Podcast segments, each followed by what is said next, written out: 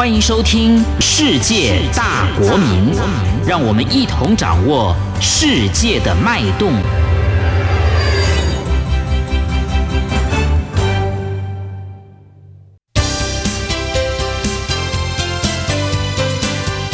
公民新世界，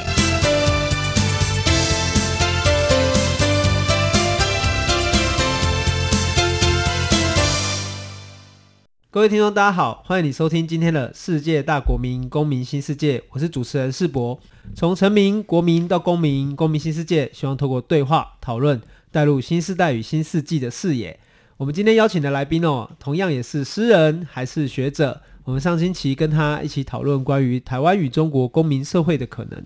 这星期我们想要进一步讨论究竟什么是中国因素，以及中国因素在世界以及台湾的影响。他最近出了一本新书，这本新书《寻珠中国》，他又想要跟我们分享什么样的重要观点呢？我们首先请中央研究院社会学研究所副研究员吴建民老师跟我们大家打个招呼。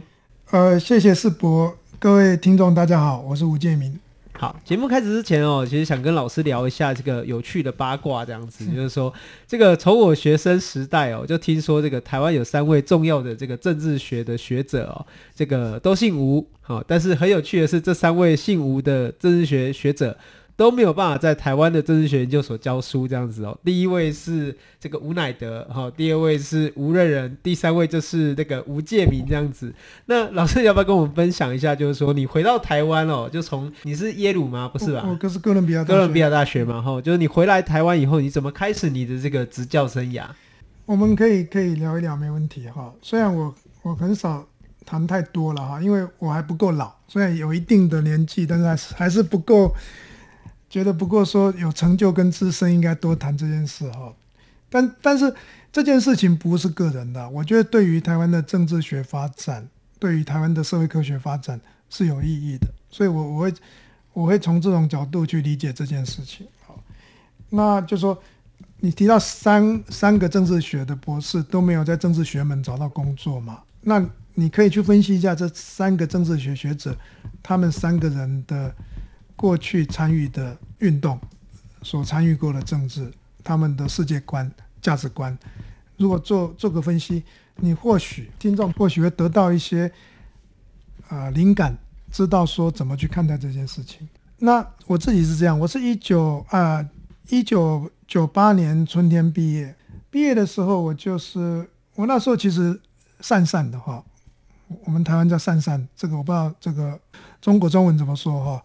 就是没有很严肃对待那个找工作的事情。老实说，在要毕业之前一两年，很多人现在都应该会认真开始找工作。当时我们至少 我, 我自己心态是、哎、反正毕业就开始找工作这样，所以我在毕业前夕才投了几家台湾大学的政治系的申请，好，寄了苏版平跟李立过去，那也寄了几家、哦、有, 有看到公告都寄了，那最后的结果就是都没被录取、哦、没被录取。那所以我就是首先就我找工作就是不顺利、哦、在政治学界没有找到工作。那我很幸运，我很幸运，当时我也投了一个美国的博士后的申请，所以我就到了哈佛大学的费正清研究中心，我在那边先做博士后研究，是在那边展开我毕业之后的学术生涯，是那边开始的。然后我在那边半年之后，因为台湾的清华大学就有个机会，就他们需要一位政治社会学的专家，所以邀请我去申请，所以我那年的暑假我申请之后，他们就录取我。所以我回到台湾第一个在学术界的工作不是政治学，反而是社会学，所以我就开始从学习作为一个社会学家开始教社会学的课程，开始我在台湾的职业生涯。那现在到现在已经已经超过二十年了。那这中间就是其实我觉得非常愉快哈，因为我们知道台湾过去这二十多年学术的进步速度还蛮快的。那在社会科学当中学科里面，其实社会学就我的观察是所有社会学门里面进步最快的一个学科。那我自己能够参与到这个学术的过程，然后在这个过程，我也曾经在清华也开办了跟跟志同道合朋友开办了中国研究学程、当代中国研究中心，所以也丰富了这个台湾社会学在中国研究上面的进展。所以回过头看，其实啊，没有进到政治学的这个学界，或许是有意外的收获。哦，这个问题我们下次邀请吴叡人的时候，我们可以跟他谈谈看，他会不会用别的方式来说关于这个政治学科的问题。那老师刚才提到，就是说你回到台湾，然后开始在清华大学开设这个中国研究的课程，其实有一个很显著的成果嘛，就是二零一七年我们上次提到，就你们出版了《吊灯里的巨蟒》这一本书，而且呃对我来说也是蛮有收获的，因为你们从各个面向上面去谈说，呃中国因素对于台湾的影响。那我自己好奇就是说，这本书的出现哦，跟二零一二年这样的一个反媒体垄断的一个街头运动是有关系吗？哦，当然关系非常深啊。二零一二年出现反媒体垄断运动嘛，哦，那一年的运动好几个，我待会说。二零一二年有几个重大的意义事件，必须让我们台湾的公民，哦，甚至整个呃关心台湾的世界公民，哦，都知道。二零一二年的一月就是马英九总统的第二任的选举，那他选上了，哦，那一年的选情其实对国民党来说并不是十拿九稳的，所以呢二零一二年的一月大选投票之前呢，有长达三个礼拜到四个礼拜，每天都有大企业家，那这些大企业家绝大部分都跟中国有生意上的往来，哦，在中国有相当大的庞大的经济利益，这些企业家资本集团每天都在帮马英九助选，助选的方式非常特别，他是用提倡九二共识的方式，提倡九二共识的方式来帮马英九助选。那提倡九二共识就是意思什么？一个是承认 一, 一中原则背后这个潜台词是符合北京的意识形态以及对台政策，第二个潜台词是要说服经济选民，九二共识能够帮助台湾稳定经济、稳定两岸，对台湾经济发展有利。是这样，这样一件事情就是二零一二年的一月跟前一个月才发生的。第二第二个重要的事情是二零一二年的一月之后呢，台湾的这个中国时报集团那时候已经被旺旺集团买下来，哦，中国时报快速的报道请中化，然后才有旺旺事件嘛。那你刚刚提到说反媒体垄断就是因为旺旺事件延伸出来的嘛。那也是二零一二之后，在马英九总统第二任，马政府快速的在政治上请中发展，最后闹出这个两岸服贸协议，二零一三年签订，二零一四变成太阳花运动。所以二零一二都是这些中国因素加剧发展的关键年，所以我曾经在二零一二年年底写了一篇报纸的专论，哦，我把二零一二年称为中国因素元年，哦，这样这种称呼就是要提醒大家，这一年就是中国因素开始，中国对实力开始大量的渗透台湾的关键年。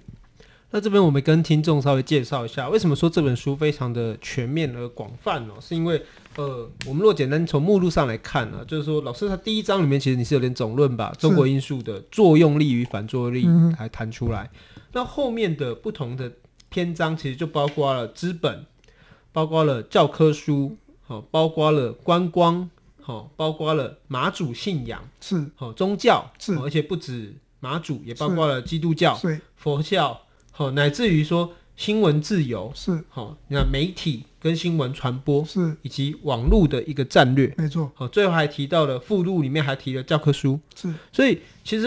呃，从这本书乍看之下是非常的有点让人家触目惊心啦，啊，因为每一个面向上面都可以看到中国因素的影响是。那这里会想要问老师的是说，经过了几年，哦，两三年过去，你觉得哪一个面向是我们在现在还是应该要特别注意，或者是每一个面向都还需要特别注意？每个面向都需要注意，而且呢是中国的统战是变本加厉在严重化当中，哦，就是说两年后看这本书，哦，某个程度来看都已经有点过时，这个过时的意思是说哈，这些经验事实大家都耳熟能详了。好，可是呢，这过去这两年发生更多更多的事情，使得呢我们正在思考哦，要编一本吊灯里的巨蟒续集。好，那主题就是中国因素 二点零， 就是中国因素不断的进化，好，很多的进化，这个进化程度是根本不是我们能够想象的程度。这里面的宗教因素只提到妈祖，对不对？提到这个呃佛教，提到这个基督教，这这几个宗教的面向。可是我们现在知道，台湾各地基层的宫庙被中共的锐实力渗透程度，早已经不是两年前我们做研究所了解的程度，是更加的全面。而且这些基层的宫庙的活动，是跟其他中共渗透的领域是有一些互相串联的那个现象。我举一个例子哈。在半年多前，一年左右，半年多前一年，曾经在一个保生大帝的两岸的这个大会上，有反同的团体去发传单，去鼓吹反同，所以你就想象就可以知道说，反同的团体跟这些从事统战工作的公庙的人士产生的串串联作用。好，这个都是我说的中国因素的进化版 二点零 版，这个都是我们要非常非常注意的。所以这个其实呃，可能有的人会觉得说，这到底是不是危言耸听，或者说是不是只有台湾因为跟中国的一个矛盾关系，所以特别显著哦？那这边可以跟大家分享，就是说有一本书叫《无声的入侵》嘛，哦，它其实蛮有意思的是，它不是台湾的案例哦，它其实是澳洲嘛，哦，那那从澳洲的经验上来看，然后他们也开始意识到中国锐实力对澳洲的影响。那你在这一本书里面的序当中，你有提到几个重点哦，我觉得蛮有趣的，我这边稍微跟大家念一下，就是呃，比如第一个你提到就是中国影响力的主旋律，包括了利诱跟胁迫。第二个是你提到的是中华民族主义的诱惑，也就是我觉得应该是侨胞吧，哦，是是，那或者是移民嘛，哦，那以及第三就是说呃，自由民主社会的捍卫，就是说到底对于我们对于自由跟民主的坚持可以用什么方式，因为最近台湾有人在讲嘛，就是说那你这样是不是钳制言论自由，是是，哦，或者是你怎么可以说自由，嗯，但是却限制自由，嗯，那这样的一个呃情况上来看，呃，你怎么来跟我们分享说国际社会目前对于中国因素的态度，嗯，或者说防范的想法是什么样？我刚刚提过哈，我们台湾跟香港受到中国因素的这个统战的入侵已经一二十年以上了，哦，而且累积的个案很多，知识也很丰富，但是呢世界上了解并不多，哦，那为什么这一波澳洲个案被大家奉为一个重要的个案，就是因为中共在过去二十年对澳洲的经营已经开花结果了，就是利用中国的侨团跟新移民团体，然后通过统促会这样的统战组织，慢慢从侨团渗透到主流的政治人物，包括澳洲工党的领导人新秀，哦，那在法案上的配合，在政治发言上的配合，所以这些通过政治现金，通过这个中国侨民的运作，特别很多是新移民的运作，使得澳洲好像突然醒过来。澳洲突然醒过来之后，很多国家也都发现说自己都已经被渗透得非常 深, 深入的，包括纽西兰，包括加拿大，包括最近美国也有一些知名的学者在写中国锐实力的渗透，所以突然之间这一两年好像对中国的警戒整个都敲起的这个钟声。那其实早就已经这样，他们也早就被渗透，早就被部署锐实力，只是说没有大量的发作出来。所以澳洲的无声入侵这本书就是一个重要的一个吹响这个警戒中国因素的号角的一本书。可是你要知道，这本书在澳洲一开始也是出版不了的，哦，经过一番折腾，经过很多人帮忙才能够出版。一开始说要出版的厂商，因为忌惮中国的这个威胁利诱，一样威胁利诱不敢出版，后来找到台湾的一样，台湾有一家很有名的出版社，据说拿到版权后来不敢出版，所以呢这中间才大家帮忙才在左岸出版，所以有一样有这个曲折过程。这个情况我才会介入这个事情，帮忙无声的入侵写的这篇序。所以老师你刚才有提到就是说呃，这代表着说世界包括台湾、美国等等都开始意识到中国因素的实际影响，那这个部分跟现在的美中贸易冲突之间有存在什么样的关系吗？呃，这个关系是千丝万缕啦。我我先说哈，刚刚我没讲清楚，就是你提到说自由能不能限制？自由当然可以限制，可是自由对于自由权利的限制一定要合法，一定要通过立法，而且要有独立的司法来从事限制的这件事情。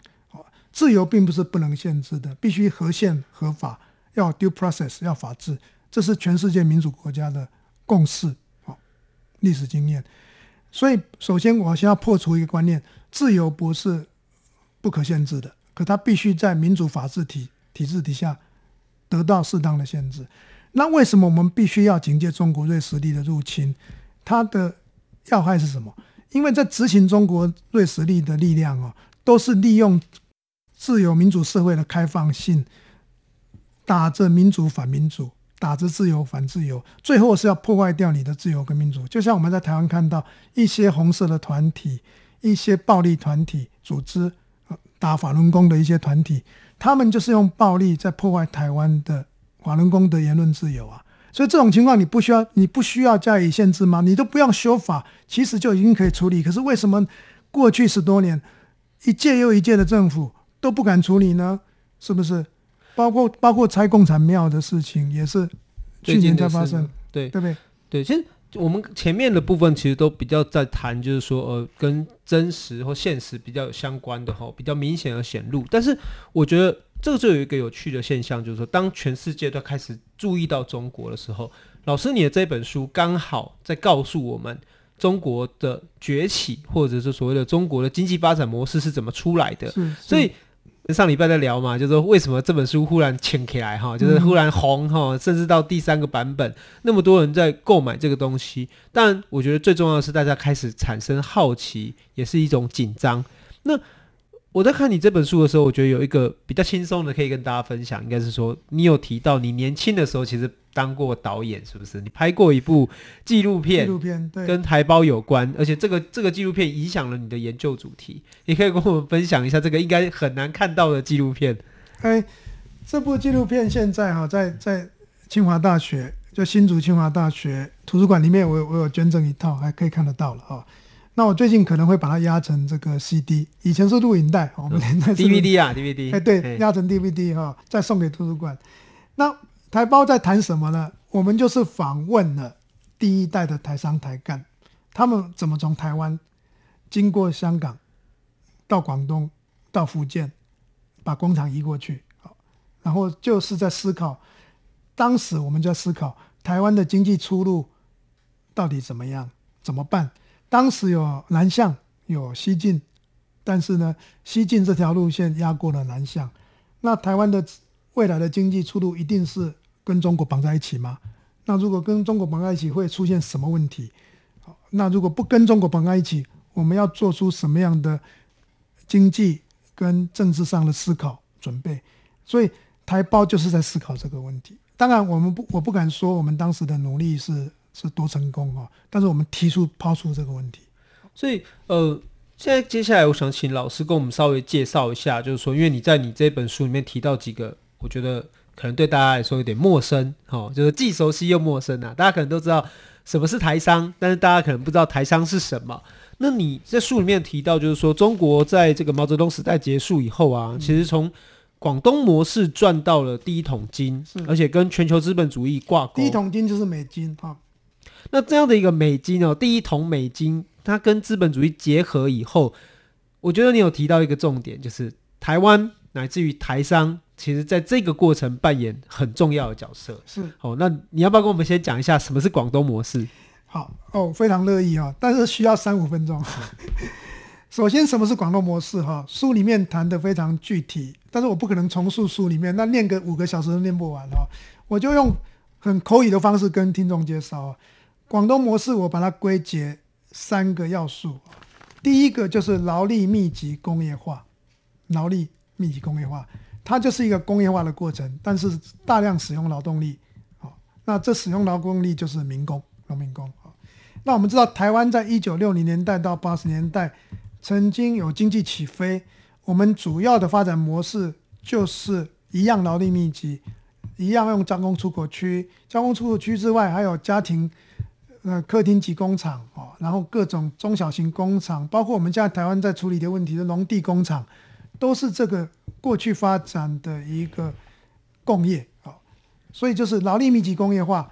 做外销赚外外汇，就是第一个广东模式的要素。第二个我刚刚提过依赖民工、哦、依赖民工，大量使用民工，有好几亿的民工是在资本部门，然后跟外销有关的，跟出口有关的民工的数量，据估计可能就会超过一亿了、哦、所以你就知道这个规模多么庞大。那这个民工，大量的民工是 基, 基本上是被剥削、哦、那所谓剥削就是说他所获得的经济所得一部分、嗯、应得的部分是被资本家跟政府拿走，我把它称为剥削。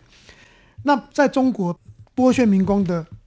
制度非常特别、哦、跟我们在台湾看到不一样。中国有一个公民身份差序制度，就是说有不同的户口，农村户口、城市户口，你因为是乡村居民，你是乡村户口，你到城市打工，你就不能在城市有户口身份，你的工资就是比较低，你的社会福利比较差，你也没有人权保障。中国已经是全国是缺乏人权保障的国家，可是对于农民工的人权保障是更低，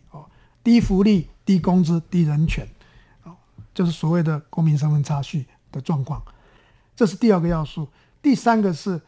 广东模式在运作当中呢，地方政府跟地方官员的角色很吃重，他们帮忙招商引资，也扮演某种 broker 的角色，就中间商的角色、中介商的角色，他们赚取了大量的政治租金，从地方政府到官员。好，所以在这三个环节，劳力密集工业化台湾经验最娴熟带到中国去，然后呢大量使用廉价的民工剥削，然后呢跟中国政府发生这个政商关系，付给中国一大笔政治租金，台商在这三个过程、三个环节都参与其中，发生作用。那这就是我说的看到台商的角色。当然不止这样，但是为了简要，我把它简化成这三个元素。对，其实帮忙听众朋友做会诊，就是说其实呃，老师刚才的意见其实认为说，台商在中国崛起、经济崛起的过程中，其实扮演一个关键的角色，是他将劳力密集工业化的这个形态，这个企业从台湾带到中国去。对，就是把全球价值链、全球产业链带到中国去。那这个这个移转过程中，另外一个我觉得蛮关键的就是，中国政府在打造民工阶级，其实扮演着非常积极的角色。是，是，所以他们也是一种官商勾结，还是说官商合作，或者是说是就是说，他就是打造一个公民身份差序制度，制度性的歧视剥削民工。那这个结果就让资本获得利益嘛。对不对？因为低福利的话，你缴的社保费用，那个公司资本缴的就少，所以这这对外资有好处，对内资有好处，对国营资本也有好处，就是全面性的歧视民工。那如果照这样说的话，确实在过去二十年来，中国的经济在这样的一个模式中得到非常卓越的成长，是甚至乃至于变成瑞士力。变成一个可以影响本钱、哦、本, 本钱筹码、哦、可以谈判的一个，大部分都是民工赚的。是是，那这样的一个过程到了最近这几年来开始面对一个新的变局，也就是说是呃，虽然中国希望踏入世界舞台，是但是它跟目前的市场资本主义乃至于自由民主政体是有冲突的嘛？完全不一样的体制，而这就导致了美国跟中国目前的存在的矛盾。是是，那这样的矛盾你会怎么看？就是说美洲贸易的冲突啊，以及就是说中国经济未来的发展，到底就是说呃，目前你怎么来看现在的状况 ？OK， 美中贸易的冲突哈、哦，所谓的贸易战是第一层的表面性的战争，贸易战的第二层的底下是科技战。包括美国最近修理华为，对不对？切断它供应链，这个就是科技战的成分。科技战再往下是美国对中国的战略的调整，从过去四十年的 engagement 慢慢调整到 containment 的过程，就所谓从交往政策慢慢移转到围堵的过程。所以一个美中对抗的全面性对抗的格局正在慢慢浮现。一些观察家包括一些西方学者会把目前的局势称为说整个世界正在发展成为一个新冷战的结构，甚至讲说整个世界会呃呃科技铁幕时代来临了，以后的全球的这个科技商务活动贸易活动会切分成两大集团，中国集团跟西方集团。好，然后呢，很多厂商必须靠边站或者切分成两半，一半做美国生意，一半做中国生意，这种说法都出来，然后这种准备都在进行当中、哦、都有。所以这是整个世界局势在整个美中对抗，然后世界地缘政治的变化同时带动了贸易投资关系的结构变迁、哦、都同步在产生的同步在产生的。那这个就是我对这个局势一个基本的分析。可是你在你们书里面写到，就是说你目前认为美国主要的目的还是在于领先而不在于歼灭嘛，所以你觉得这个局势没有到绝对的坏或绝对的紧张啊？呃，对，局势会恶化到什么程度往往不是人为可以预测的啦，就像以前的人不能够预测冷战结束一样，以前的人只有一个人预测冷战结束，那个人叫雷根，可是他预测的时候被看成笑话。所以今天谁能够预测中国会不会崩溃，或者谁敢预测说中国会不会被打趴？不敢说。但是我们我现在看到美国的政策意图是这样，就是说在这个阶段，如果美国把中国打趴到经济完全瘫倒在地上，对美国也没有好处，对美国并没有好处，因为美国还是要在目前还是要依靠大量的中国的消费品的制造运送出口到美国供美国人消费，而且呢，这个消费的这个价格就是确实是低嘛，所以你看它现在关税打下去，还是有一个运作空间在里面。所以这种情况，我是看到说美国是不会轻易罢手，但是美国是不是真的要把中国打趴，或者只要让中国自己承认自己是老二就好了？我觉得更像是要中国层层做老二就好。但是我要提醒听众的就是说，哦，特别是台湾跟东南亚的听众一件事情，就是说即便中国只是成为老二，它目前的经济成长如果维持在 百分之三 百分之四 持续的十年二十年，就是并变成中低度成长，它这个在地缘政治上，它要去修理香港，要对台湾做渗透做并吞，对台湾做战争准备，都是绰绰有余的。所以我们不能因为特别对台湾来说，如果要保卫我们的自由跟民主，不能因为美中贸易战美中科技战的变化或一时的结果就让我们产生松懈的心理。好，所以呃，其实今天经过那个健民老师的分享哦，其实我们重新思考，就是说历史究竟是会像福山在一九八九年提到，就是说柏林围墙倒塌了、哦、冷战结束了，乃至于历史的某个特殊阶段、哦、意识形态演化的一个终结、哦、或者说这个历史，世界历史才正要开始，才刚刚要踏入下一个阶段呢。世界大国民，公民新世界。今天谢谢你的收听，我是主持人世博，我们下周再见。好，谢谢世博，谢谢各位听众。